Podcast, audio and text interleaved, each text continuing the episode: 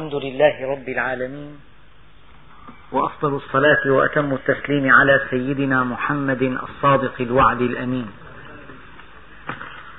اللهم لا علم لنا إلا ما علمتنا إنك أنت العليم الحكيم. اللهم علمنا ما ينفعنا وانفعنا بما علمتنا وزدنا علما. وأرنا الحق حقا وارزقنا اتباعه. وأرنا الباطل باطلا وارزقنا اجتنابه. واجعلنا ممن يستمعون القول فيتبعون أحسنه وأدخلنا برحمتك في عبادك الصالحين. أيها الإخوة المؤمنون وصلنا في قصة سيدنا موسى في سورة يونس إلى قوله تعالى فما آمن لموسى إلا ذرية من قومه على خوف من فرعون وملئهم أن يفتنهم. وإن فرعون لعال في الأرض وإنه لمن المسرفين. قبل هذه الآية ويحق الله الحق بكلماته. ولو كانوا مجرمون. يعني هذه الكلمات التي بين أيدينا. وكأن المقصود بها القواعد الثابتة التي سنها الله سبحانه وتعالى.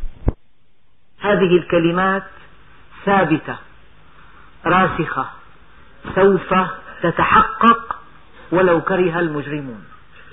يعني المجرمون أعجبهم أم لم يعجبهم؟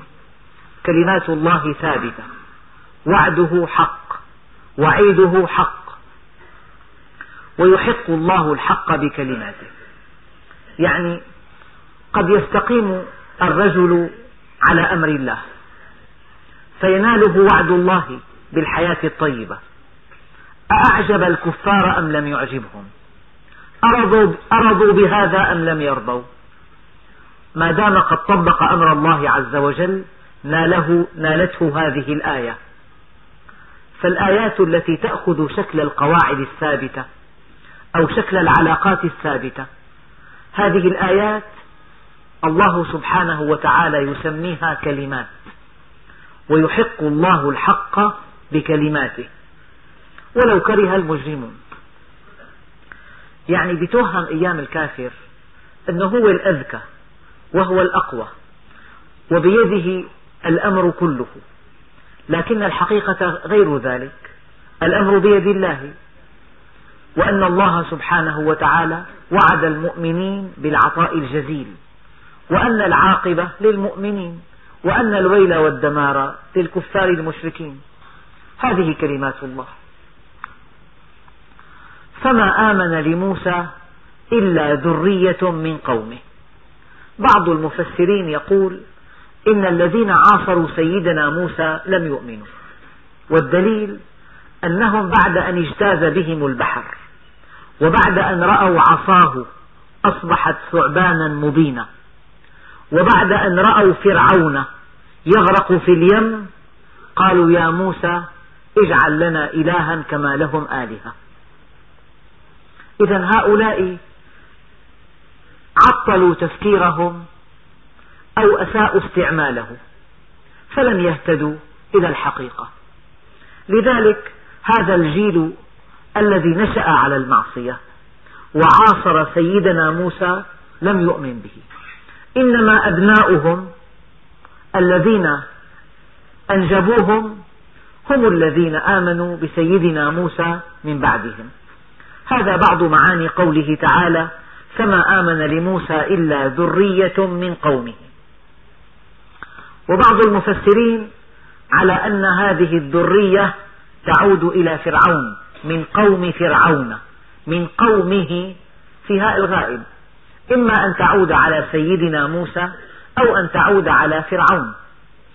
فما آمن لموسى إلا ذرية من قومه المقصود بهم امرأة فرعون ومؤمن آل فرعون وبعض من حواشي فرعون كانوا قد آمنوا بسيدنا موسى. وتفسير ثالث هو أن هذه الذرية التي آمنت من قومه هم, هم بعض الأقباط الذين تزوجوا من بني إسرائيل. على كل المؤمنون قلة. على خوف من فرعون وملئهم. على خوف من فرعون وملئهم. يعني الإيمان أحيانا يكون ثمنه باهظ. وهذا الثمن الباهظ قد يكون متاعب قد يكون قلق.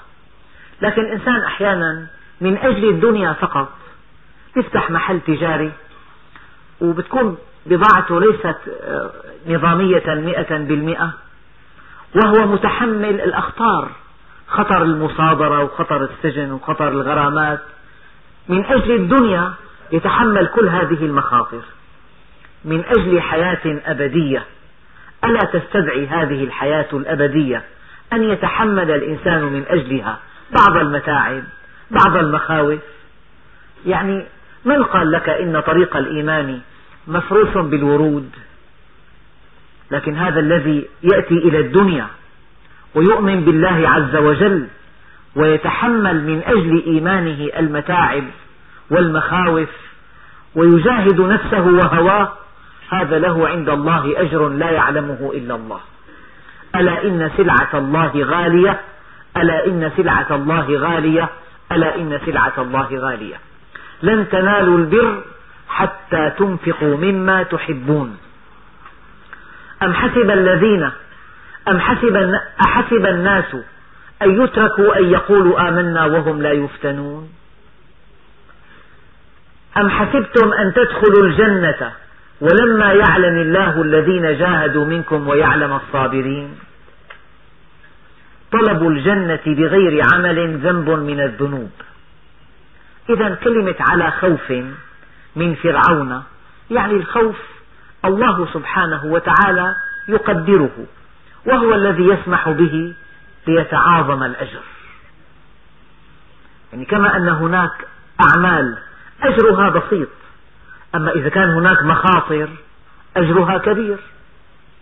يعني سائق السيارة يأخذ راتبا أقل بكثير من ربان السفينة. وربان السفينة راتبه أقل من راتب قائد الطائرة. كلما كانت هناك مسؤوليات جسام وكلما كانت هناك مخاطر فالأجر يرتفع. فإذا ساق الله عز وجل للإنسان بعض, بعض المخاوف بعض المخاطر بعض المخلقات هذه من أجل أن يتعاظم أجره ومن أجل أن يكشف على حقيقته ومن أجل أن يظهر صبره وثباته على المبدأ. لو أن طريق الإيمان كما كما يشتهي بعضهم مفروش بالورود. أين أجر الصحابة الكرام في نشر هذا الدين؟ هاجروا مرة إلى الحبشة ومرة إلى المدينة وضيقت عليهم قريش وحاربتهم وقاطعتهم ونكلت بهم وعذبتهم وأخرجتهم وأتمرت على قتلهم. لكن هؤلاء الصحابة بلغوا عند الله منزلة لا يعلمها إلا الله بفضل ثباتهم على المبدأ.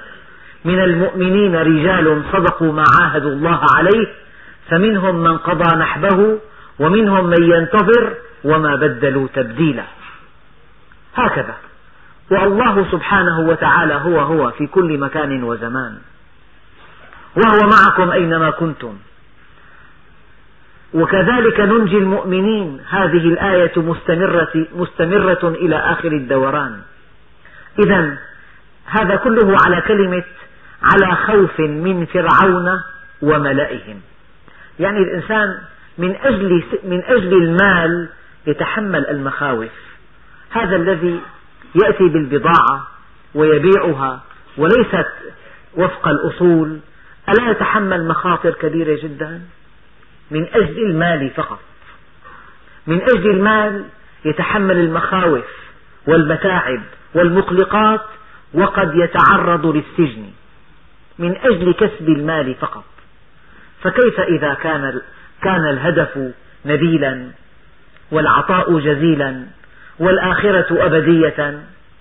ألا تستأهل الآخرة أن يتحمل الإنسان بعض المخاوف؟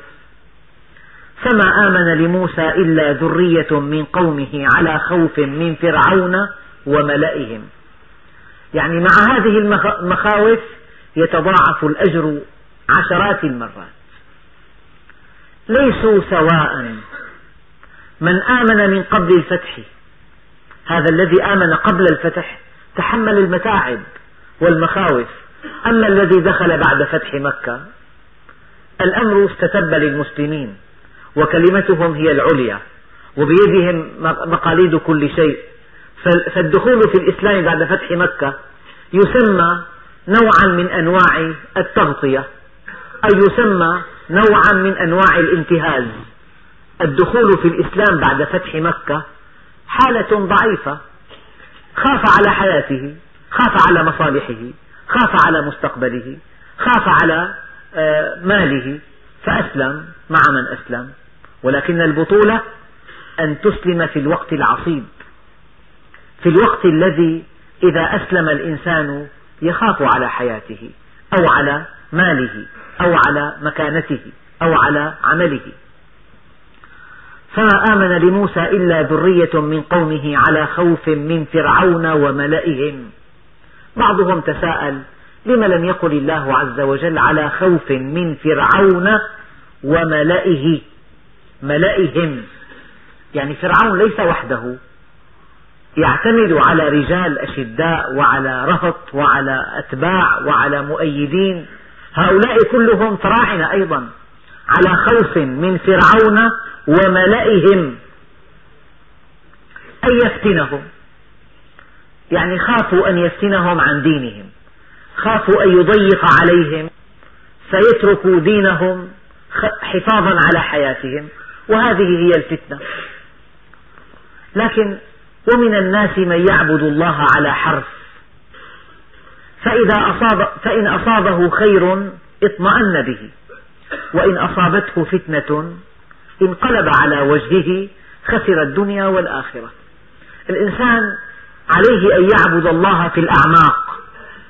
إذا عبده على حرف تأتي موجة صغيرة فتسقطه في اليم. أما إذا كان يعبده في الأعماق لن يهتز ولن يتأثر ولن ينصرف عن هدفه مهما حلولك الليل. وإن فرعون لعال في الأرض وإنه لمن المسرفين. يعني متكبر ومسرف مسرف في كل شيء. والإسراف يقتضي أحيانا الخروج عن الحق. مثلا ربنا عز وجل قال فقد جعلنا لوليه سلطانا فلا يسرف في القتل. هذا الذي قتل أخوه أو أبوه أو ابنه هو ولي القتيل. فقد جعلنا لوليه سلطانا فلا يسرف في القتل. فسر العلماء الإسراف في القتل أن يقتل اثنين بواحد. وفسره بعضهم أن يقتل غير القاتل. هذا هو الإسراف. فالإسراف مجاوزة الحد المعقول مجاوزة الحد الصحيح. إلى العدوان. وإن فرعون لعال في الأرض وإنه لمن المسرفين. أوصاف ربنا عز وجل دقيقة. نفسيته متكبرة وأعماله مسرفة. الإنسان له حال وله عمل. نفسيته علو في الأرض واستكبار واستعلاء وعمله فيه إسراف في كل شيء في عطائه إسراف وفي منعه إسراف وفي عقابه إسراف وفي قمعه إسراف إسراف. وقال موسى يا قوم إن كنتم آمنتم بالله فعليه توكلوا. إن كنتم مسلمين. العلماء قالوا من كمال الإيمان التوكل على الله. يعني هناك إيمان بدرجة غير كافية لإسعاد صاحبه. من هنا كان قوله تعالى يا أيها الذين آمنوا آمنوا بالله. من هنا كان قوله تعالى يا أيها الذين آمنوا اتقوا الله حق تقاته. من هنا كان قوله تعالى وجاهدوا في الله حق جهاده. فمو كل إنسان آمن بوجود الله عز وجل وآمن بالآخرة.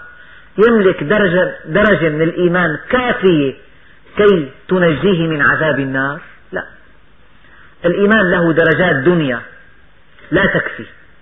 وله درجات تكفي وله درجات عليا. على كل الإيمان ما وقر في القلب وأقر به اللسان وصدقه العمل. الإيمان أن تكره أن تعود في الكفر كما تكره أن تلقى في النار. الإيمان بضع وسبعون شعبة.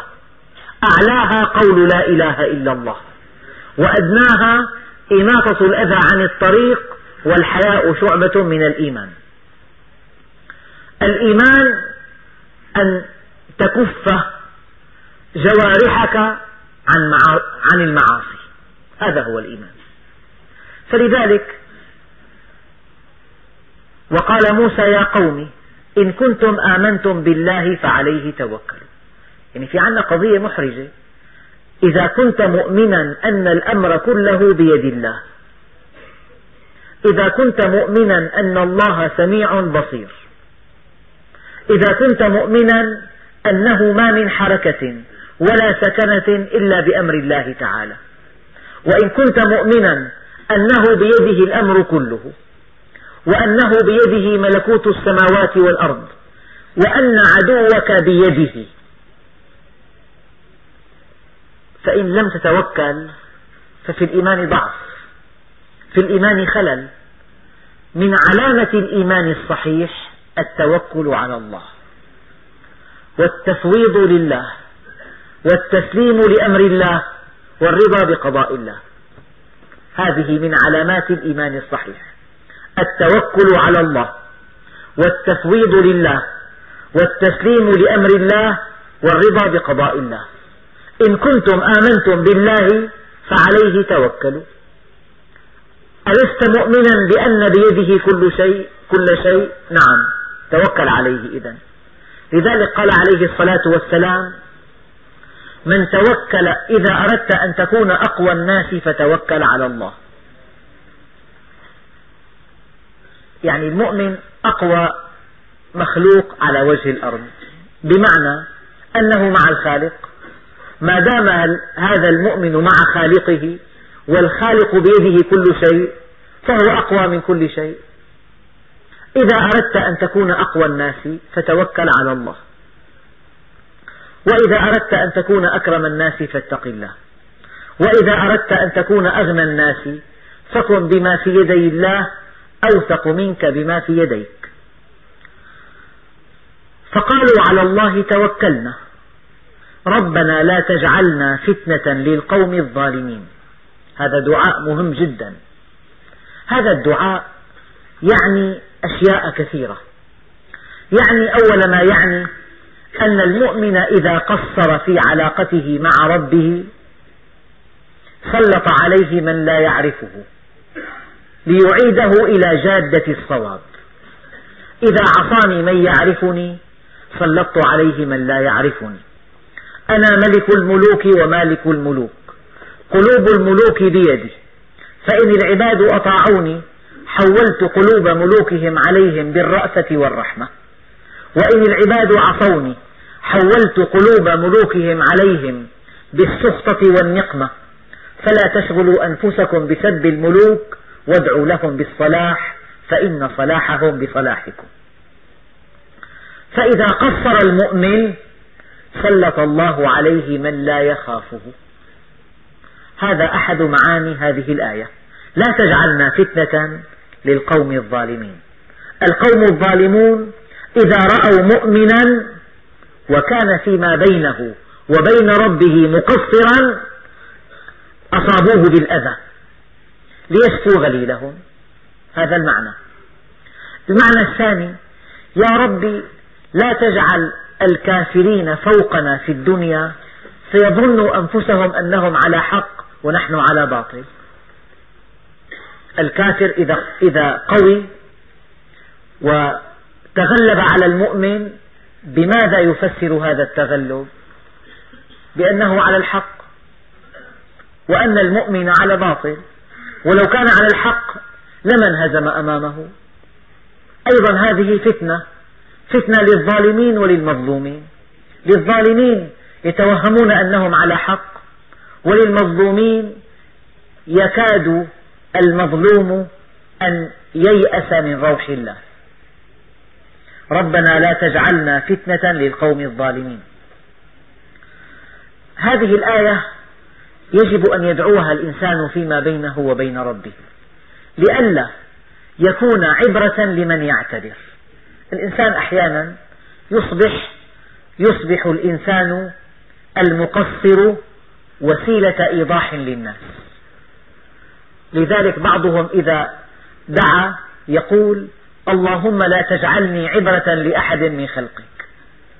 ما أكون أنا الدرس ما أكون أنا القصة أنا الأحدوثة. ما أكون أنا طريقة من طرق توضيح الحقائق. لا تجعلنا فتنة للقوم الظالمين. لا تجعلني عبرة لأحد من خلقك.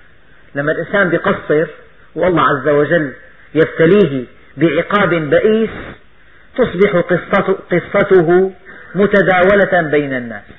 وكأن هذه القصة أصبحت وسيلة إيضاح للحق.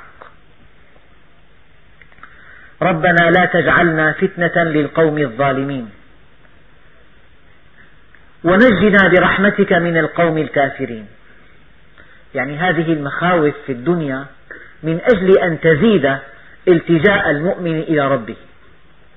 أحيانا يكون الطفل في الطريق شاردا عن أمه بعيدا عنها متلهيا بحاجات لا, لا تنفعه. فيلمح جروا مخيفا فيركض إلى أمه ملتجئا إليها. ما الذي دفعه إلى أمه؟ خوفه من هذا الجرو. إذا هذا الجرو ساقه الله إليه لحكمة بالغة. أحيانا تكون المخاوف ملجئة إلى الله عز وجل. هذا هذه المخاوف وسائل من وسائل وسيلة من وسائل تقوية ارتباط الإنسان بالله عز وجل. ولله في خلقه شؤون. أحيانا شح المطر يلجئ الفلاح إلى الدعاء.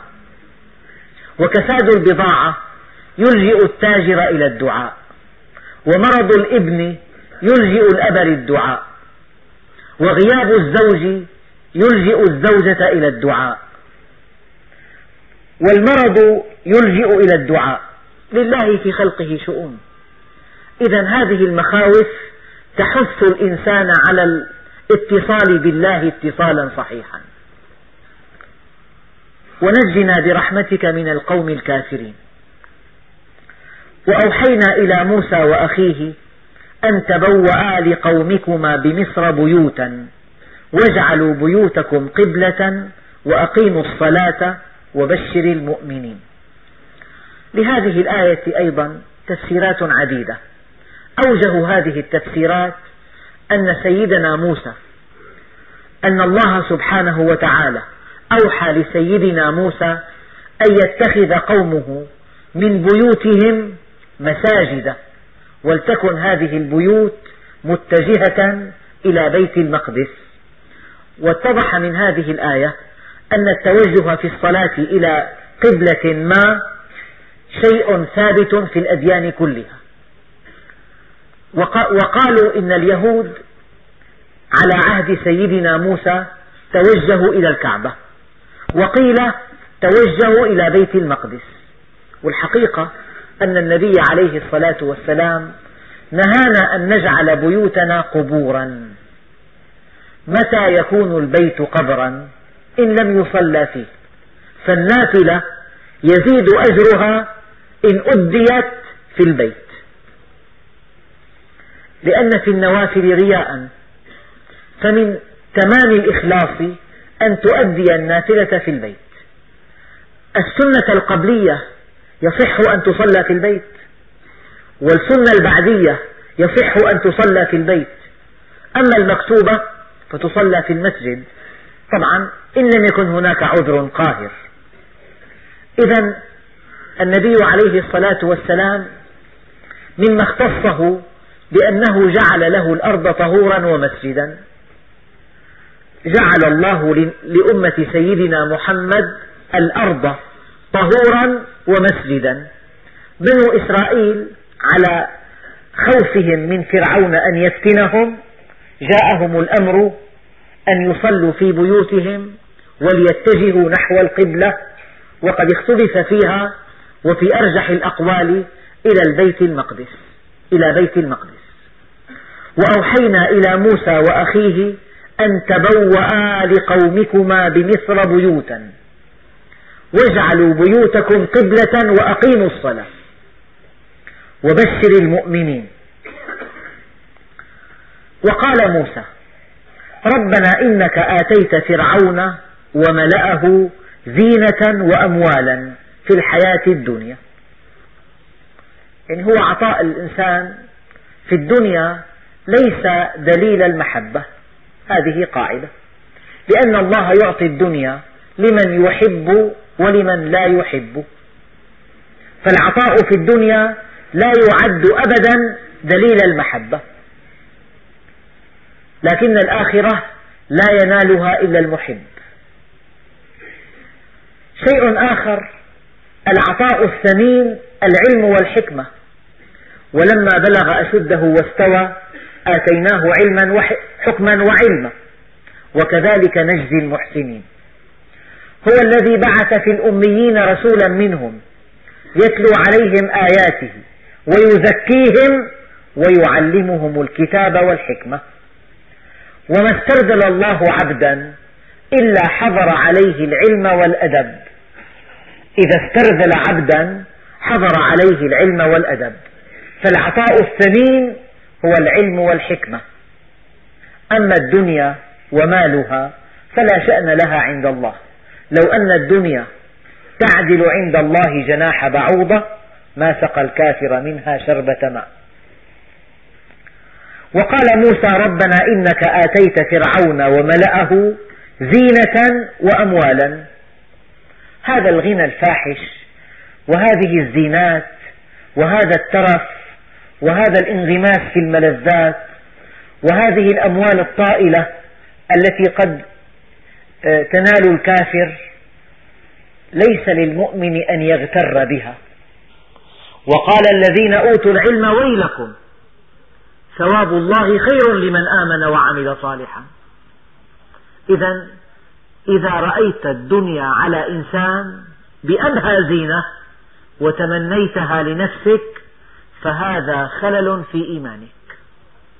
والنبي عليه الصلاة والسلام كلما وقعت عينه على مظاهر الدنيا وعلى زينة الدنيا كان يقول اللهم لا عيش إلا عيش الآخرة. اللهم لا عيش إلا عيش الآخرة. ربنا إنك آتيت فرعون وملأه زينة وأموالا. لذلك ربنا عز وجل قال لا يغرنك تقلب الذين كفروا في البلاد. متاع قليل. ثم مأواهم جهنم وبئس المهاد. لكن الذين اتقوا ربهم لهم جنات تجري من تحتها الأنهار خالدين فيها. الله سبحانه وتعالى يقول في بعض الآيات أرضيتم بالحياة الدنيا من الآخرة؟ فما متاع الحياة الدنيا في الآخرة إلا قليل.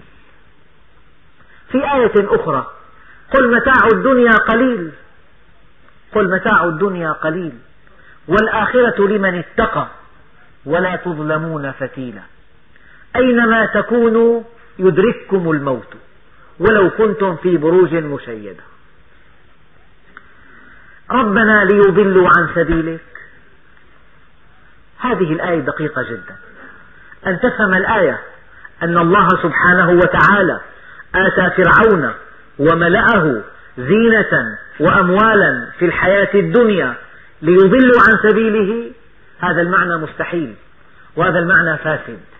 الله سبحانه وتعالى إذا أعطى إنسانا مالا أو جاها أو زينة لا ليضل عن سبيله بل ليهتدي إليه. أما هذه اللام أعربها علماء التفسير لام المآل. أو لام الصيرورة. مثلا فالتقطه آل فرعون سيدنا موسى. حينما التقطه آل فرعون لماذا التقطوه؟ ليسعدوا به.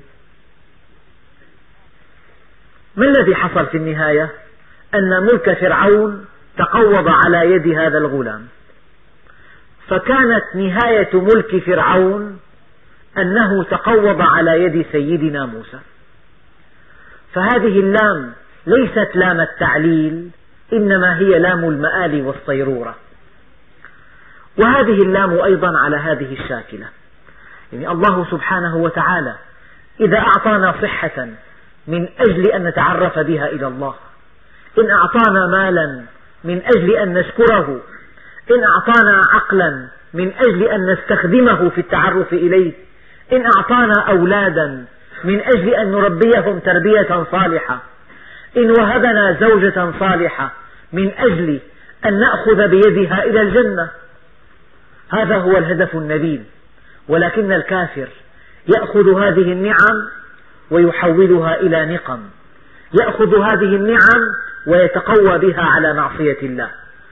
فيكون في النهاية هالكا عن طريق هذه النعم. فالذي حصل أن فرعون استخدم هذا المال وهذه القوة وتلك الزينة ليضل عن سبيل الله. في آية أخرى مطمئنة إن الذين كفروا ينفقون أموالهم ليصدوا عن سبيل الله. فسينفقونها ثم تكون عليهم حسرة ثم يغلبون. وبعضهم فسر هذه الآية إنك آتيت فرعون وملأه زينة وأموالا في الحياة الدنيا. ربنا ليضلوا عن سبيلك. هل يعقل هذا أن يفعلوه؟ إما أنه استفهام إنكاري من دون أداة استفهام كما ورد هذا في بعض آيات القرآن الكريم وإما أنه أن هذه اللام لام المآل والصيرورة وليست لام التعليل. ربنا اطمس على أموالهم. يعني بدد أموالهم. أهلك أموالهم. واشدد على قلوبهم. ضيق عليهم قلوبهم. وضاقت عليهم الأرض بما رحبت. العوام يقولون ضاق قلبي. قلبي عاصف. هذا عقاب من الله. من قصر بالعمل إذا قصر العبد بالعمل ابتلاه الله بالهم والحزن. أحيانا جميع وسائل السرور متوافرة والقلب في ضيق حتى أن بعض المفسرين حينما فسر قوله تعالى ومن أعرض عن ذكري فإن له معيشة ضنكا ونحشره يوم القيامة أعمى. كيف نفسر هذه المعيشة الضنك بالنسبة إلى رجل غني جدا يسكن في أجمل بيت ويأكل ألذ أنواع الطعام ويرتدي أجمل الثياب ويركب أفخر السيارات ويسيح في كل صيف في أنحاء أوروبا ويذهب في الشتاء إلى إفريقيا ويفعل ما يفعل فكيف نفسر هذه الآية بحق هذا الغني؟ قال علماء التفسير ومن أعرض عن ذكري فإن له معيشة ضنكا أي ضيق القلب.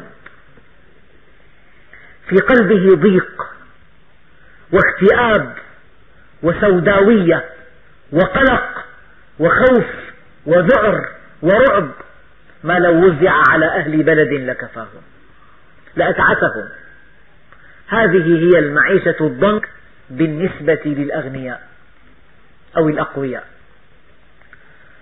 وقال موسى ربنا إنك آتيت فرعون وملأه زينة وأموالا في الحياة الدنيا. ربنا ليضلوا عن سبيلك. إما أنه ينكر عليهم ذلك. هل يعقل أن يكون هذا المال لإضلال الناس عن الحق؟ أو أن الذي حصل أن هذا المال صار قوة لهم فضلوا بها عن سبيلك. ربنا اطمس على أموالهم. واشدد على قلوبهم. لماذا؟ لأن هؤلاء من نوع لا يخافون, لا يخافون إلا بأعينهم. هلأ من علامات الغباء من علامات تعطيل الفكر الإنسان لا يتحرك إلا عند الإحساس بالألم. يعني مثلا يعمل زيارة دورية للطبيب لا. حتى يحس بألم شديد بيذهب. بينصحوه بعدم التدخين مثلا أنه الدخان يضيق الشرايين. أكثر أمراض القلب والأوعية الآن مبعثها الدخان. بدخن وبدخن لحتى يأخذوه على الشامي الإسعاف إلى غرفة العناية المشددة. الآن أقلع عن الدخان. لا. هذا علامة الجهل علامة الغباء أن الإنسان عند الألم الشديد يعرف خطورة أعماله. أحيانا بيكون البيت يعني خطر. بينصحوا ببلغوا بحذروا بأنذروا حتى يقع البيت فوق أولاده بيقول والله معه الحق كان. العوام بيقولوا بخاف من عينه بعينه فقط. إلى أن يرى الخطر يخاف. أما المؤمن أذكى من ذلك. المؤمن يعد لكل شيء عدته قبل أن يقع. من تمام العقل أن تصل إلى نتائج الأشياء قبل أن تصل إليها. أن تصل إلى النتائج بفكرك قبل أن تصل إليها بجسمك. فلا يؤمنوا حتى يروا العذاب الأليم. بينحرف حتى يصاب بمرض ما له حل ما له مرض عضال ساعتها يؤمن أن هذا المرض كان عقابا على هذا الانحراف. بيأكل ربا. بظن ما في شيء. حتى يتبدد ماله يهلك ماله ساعتها بيآمن. بيتساهل في علاقته مع النساء حتى يقع في الزنا. بيتساهل مع زوجته حتى تخونه. بيتساهل بعمله حتى يفصل منه. ما بيخاف إلا بعينه. أما العاقل يخاف بعقله قبل عينه. ربنا اطمس على أموالهم واشدد على قلوبهم فلا يؤمنوا حتى يروا العذاب الأليم. هؤلاء من هذا النوع. إذا رأى العذاب يقول آمنت. أما أن يأخذ موقفا منطقيا منصفا قبل فوات الأوان لا يفعل ذلك. ربنا اطمس على أموالهم واشدد على قلوبهم فلا يؤمنوا حتى يروا العذاب الأليم. قال الله عز وجل قد أجيبت دعوتكما. من الداعي؟ الداعي سيدنا موسى. وقال موسى قال موسى لماذا قال الله عز وجل قد أجيبت دعوتكما. لأن سيدنا هارون كان معه. فلما دعا موسى عليه السلام قال آمين والتأمين دعاء. التأمين على الداعي دعاء.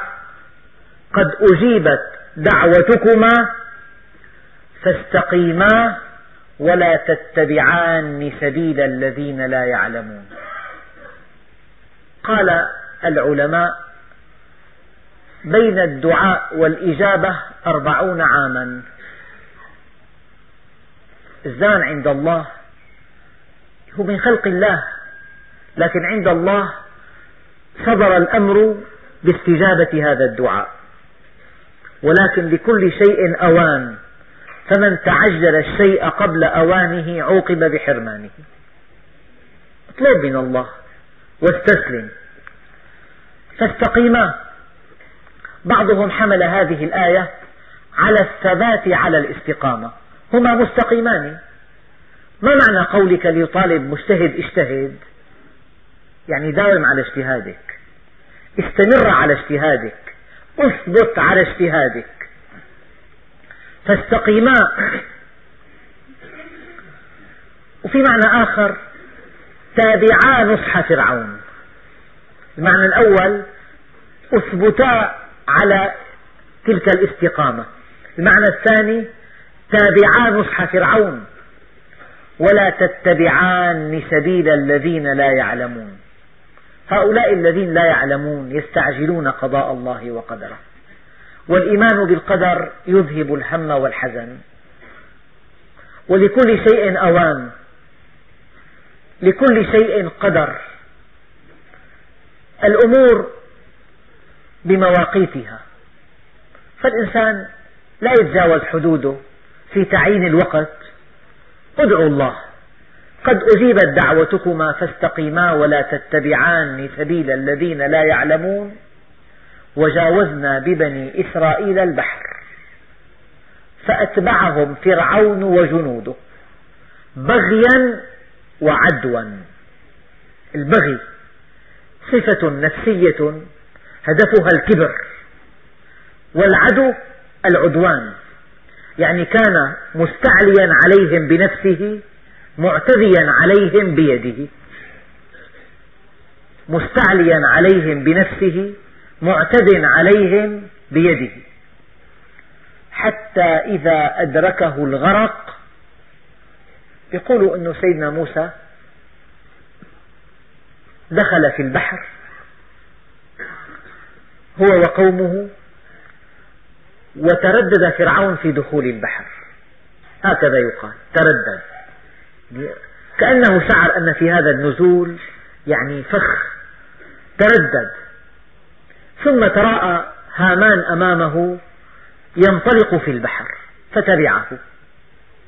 قالوا قال بعضهم إن الله أرسل بعض الملائكة على شكل هامان وهو يمتطي فرسه ويغري فرعون بالنزول في البحر. فنزل فرعون وجنوده. فلما خرج آخر من كان مع سيدنا موسى عاد, عاد البحر بحرا فأدركه الغرق. حينما أدركه الغرق قال آمنت أنه لا إله إلا الذي آمنت به بنو إسرائيل وأنا من المسلمين. بعد فوات الأوان. هذا سوف يحصل لكل إنسان. كل إنسان سوف يعرف الحقيقة ويؤمن ولكن في وقت لا ينفعه إيمانه. يوم لا ينفع نفسا إيمانها لم تكن آمنت من قبل أو كسبت في إيمانها خيرا.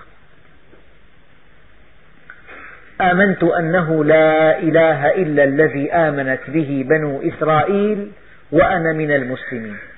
وأنا متأكد أن كل إنسان منحرف كل إنسان عاصي.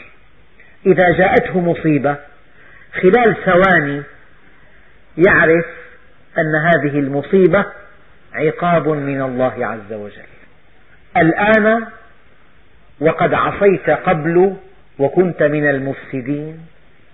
بعضهم قال هذه هذا كلام فرعون نفسه نفسه حدثته. الآن بتآمن؟ دعيت قبل أربعين عاما إلى, الإيمان. ولو أنك آمنت لمكنك الله في الأرض ورفع شأنك.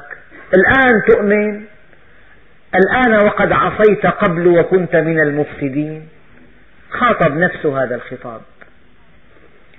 وقيل أن الله سبحانه وتعالى قال هذا الكلام. الآن وقد عصيت قبل وكنت من المفسدين. وقيل إن الملائكة. إما أنه قول الله عز وجل أو أنه قول الملائكة أو أنه قول فرعون نفسه. فاليوم ننجيك ببدنك يعني لشدة رهبته في قلوب الناس. وشدة استعلائه في الأرض ولشدة اعتقاد الناس أنه ربهم الأعلى ولشدة ما بثه في قلوب الناس من ذعر لم يصدق أحد أنه غرق فأخرجه ربنا من البحر وألقاه على شاطئ اليم ليراه القاصي والداني أن هذا هو فرعون بقبضه وقضيضه فرعون نفسه ملقا على شاطئ البحر ميتا غرقا. الآن فاليوم ننجيك ببدنك لتكون لمن خلفك آية. وأغلب الظن إن لم يكن يعني مئة في المئة أن فرعون موسى محنط في الأهرامات والذي يصور في الصحف هو فرعون موسى نفسه الذي نجاه الله ببدنه ليكون لمن خلفه آية. وقد بلغني أن علماء كبار وصلوا إلى مصر وفحصوا الجثة المحنطة واستنبطوا منها أنها ماتت غرقا. وقد نقل فرعون إلى فرنسا لينال بعض الترميم لجثمانه وعاد إلى مصر. وأغلب الظن أن هذا هو نفسه فرعون موسى. ولأن كلام الله حق. اليوم فاليوم ننجيك ببدنك لتكون لمن خلفك آية. وإن كثيرا من الناس عن آياتنا لغافلون. الناس يؤخذون بالباطل يؤخذون بالوهم يؤخذون بالظن يؤخذون بما يقال لهم. وهذه الحقيقة. إنسان ضعيف لا يقوى على النجاة بنفسه. الإنسان إذا عرف الله تضاءلت نفسه. فإذا جهل تعاظمت نفسه. فاليوم ننجيك ببدنك لتكون لمن خلفك آية وإن كثيرا من الناس عن آياتنا لغافلون. ولقد بوأنا بني إسرائيل مبوأ صدق ورزقناهم من الطيبات فما اختلفوا حتى جاءهم العلم إن ربك يقضي بينهم يوم القيامة فيما كانوا فيه يختلفون. يعني هم أول الناس إيمانا بالنبي عليه الصلاة والسلام. قبل أن يأتي قبل أن يأتي كانوا يقولون سيبعث نبي في العرب. واسمه كذا. وهذا مكتوب, مكتوب عندنا في التوراة. والله سبحانه وتعالى قال يعرفونه كما يعرفون أبناءهم. فلما جاءهم الحق من عند الله كفروا به. وإن بني فما اختلفوا حتى جاءهم العلم. إن ربك يقضي بينهم يوم القيامة. فيما كانوا فيه يختلفون. فإن كنت في شك مما أنزلنا إليك فاسأل الذين يقرؤون الكتاب من قبلك لقد جاءك الحق من ربك فلا تكونن من الممترين ولا تكونن من الذين كذبوا بآيات الله فتكون من الخاسرين. إن الذين حقت عليهم كلمة ربك لا يؤمنون ولو جاءتهم كل آية حتى يروا العذاب الأليم. هذه الآيات نتابع تفسيرها إن شاء الله في درس الجمعة القادم. التعليق الطفيف على هذه القصة أن هذه القصة ليست رواية لأحداث مضت لكنها مناط للعبرة. كل إنسان لا بد من أن يموت ولا بد من أن تكشف له الحقائق عند الموت. فإذا عرفت الحقيقة قبل الموت فأنت من السعداء. وإذا عرفتها أثناء الموت فهذا من الشقاء الأبدي. الآن وقد عصيت من قبل على مستوى حياتنا الدنيا. بعد ما دمر المال آمنت أن الربا حرام؟ هلأ آمنت. بعد ما الزوجة خانت آمنت أن الاختلاط حرام؟ بعد ما المصيبة وقعت آمنت أنه السلوك منحرف؟ أما العاقل يتعظ بغيره. من آيات الله الكونية قوله تعالى هو الذي خلق لكم ما في الأرض جميعا.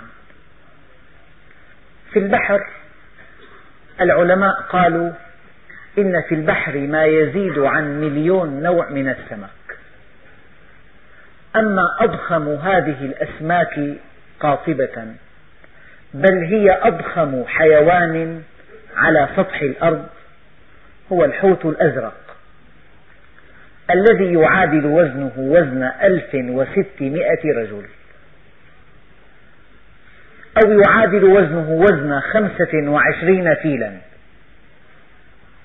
يعني وزنه يزيد عن 130 طن. وطوله يزيد عن 35 متر. هذه الحيتان تنتقل من شمال الكرة إلى خط الاستواء. من القطبين إلى خط الاستواء. فإذا وصلت إلى القطب تزداد كمية الدهن التي تحت جلدها إلى إلى سماكة متر. وإذا انتقلت إلى خط الاستواء تقل هذه الكمية. والغريب أن هذه, أن هذه الحيتان تتنفس مثلنا. من الهواء مباشرة. وبين النفسين ثلاثون دقيقة. كيف تحتفظ تستطيع أن تبقى كل هذه المدة تحت الماء؟ قال لأن الهواء يتخلخل يخزن في عضلاتها ودمها وأنسجتها ورئتيها. وهذا الحيوان الكبير يتكاثر ولادة لا بيضا. فالجنين في رحمه لا يزيد طوله عن سنتيمتر واحد. ويكبر ويكبر إلى أن يصير سبعة أمتار ويزن طنين. حينما يولد المولود من أنثى الحوت يكون وزنه طنين وطوله سبعة أمتار. أما رضعته الواحدة فتزيد عن ثلاثمئة كيلو. باليوم طن حليب. بده أما وجبة الحوت الأزرق المعتدلة ما حب يتقل يعني أربعة طن. العلماء قدروا أن في البحار في وقت ما ليس الآن 150 ألف حوت. 150 ألف حوت. فلو كان وزن الحوت 130 طن ضربنا ال 130 ألف كيلو ب 150 ألف حوت بيطلع رقم لو قسم على ستة آلاف مليون إنسان يصيب كل واحد أربعة كيلو من لحم الحوت. كل إنسان على وجه الأرض الآن يناله أربع كيلوغرامات من هذا الحوت من هذه الحيتان. والعجيب أن هذا الحوت يستفاد منه حتى آخر قطرة وحتى آخر شيء فيه. يطلع من الحوت تسعين برميل زيت كبد الحوت. في خمسين طن دهن في خمسين طن لحم تقريبا. يعني العاج المسك العنبر كله من الحوت. شيء عجيب. لما الحوت بياكل سمك في بالسمك حسك والحسك له رؤوس مؤنثة. كالإبر. هذه لو ابتلعها لا بد من أن تثقب أمعاءه. الله سبحانه وتعالى جهزه بطريقة تحميه من الحسك تفرز المعدة عنده مادة سمراء سوداء تأتي على رؤوس الحسك المؤنثة فتجعلها كرة من أجل أن تمشي. هذه المادة السوداء هي العنبر. هي العنبر. يمكن قطعة عنبر بقدر العدسة حقها 100 ريال سعودي. يعني 400 ليرة سوري هي للشاي للشاي عنبر. يعني هو الذي خلق لكم ما في الأرض جميعا. مرة حوت جر سفينة 48 ساعة وهي تدير محركاتها بعكس اتجاهه على أقصى سرعة. وجر مع محركاتها 48 ساعة. هذه الحقائق عن الحوت مخلوق. ما ترى في خلق الرحمن من تفاوت. يعني كمال مطلق في خلق الحوت. والحمد لله رب العالمين. في ملاحظة صغيرة. يعني في أخ حريص على سماع الدرس بصفاء. قال يرجى توجيه كلمة لهؤلاء الذين يرفعون أصواتهم في أثناء الدرس. فيشوشون علينا سواء بترديد الآيات معك أو يدعون بصوت مرتفع. أنا أقول لكم لو خشع قلب هذا لخشعت جوارحه. قد يكون إنسان ساكت سكوت كامل وقلبه يكاد يتفطر خشوعا. ونفسه تكاد تذوب محبة. أما الصخب أثناء الدرس لا إله إلا الله. كلمة حق هذه. لكن ذكر هذه الكلمة في أثناء الدرس هذا مما يشوش على الناس سماعهم للعلم. الدعاء بصوت مرتفع ترديد الآيات مع المتكلم. النبي الكريم عليه الصلاة والسلام كان يصلي. فلما انتهى من صلاته التفت غاضبا. قال ما لي أنازع القرآن؟ كان أحدهم يقرأ معه في الصلاة. يعني الآية يقولها المتكلم. إذا أنت قرأت معه وإذا كان دعر ثانية بتكمل له إياها هو حافظها بس شوي مهله حيشعر لأنه. فترداد الآيات مع المتكلم أو الدعاء بصوت مرتفع. هذا مما يعيق على المستمع فهم الدرس ويشوش الصفاء المطلق والسكوت المطلق من آداب حضور مجالس العلم. وهذا الكلام موجه إلى قلة قليلة جدا. أما الأكثرية جزاها الله خيرا يعني استماع من أعلى المستويات وأدب من أعلى المستويات. لكن إذا واحد مو عرفان بدافع يعني السرور أو التفاعل مع الدرس يدعو ويرفع صوته ويشوش هذا ليس من آداب مجالس العلم والحمد لله رب العالمين. الرحمن الرحيم. الحمد لله رب العالمين. وأفضل الصلاة وأتم التسليم على سيدنا محمد الصادق الوعد الأمين. اللهم اجز عنا محمدا صلى الله عليه وسلم ما هو أهله واجز عنا صحابته الكرام ما هم أهله واجز عنا مشايخنا ومن علمنا ومن له حق علينا. اللهم اجعل جمعنا هذا جمعا مباركا مرحوما واجعل تفرقنا من بعده تفرقا معصوما. ولا تجعل فينا ولا منا ولا معنا شقيا ولا محروما. اللهم كما هديتنا للإسلام فثبتنا عليه. اللهم ألزمنا سبيل الاستقامة لا نحيد عنها أبدا. واهدنا لصالح الأعمال لا يهدي لصالحها إلا أنت. اللهم اسقنا الغيث ولا تجعلنا من القانطين. اللهم اسقنا الغيث ولا تجعلنا من القانطين. اللهم اسقنا الغيث ولا تجعلنا من القانطين. اللهم يسر لنا أمورنا مع الراحة في قلوبنا وأبداننا والعفو والعافية في دنيانا وديننا. وصلى الله على سيدنا محمد وعلى آله وصحبه وسلم. والحمد لله رب العالمين. الفاتح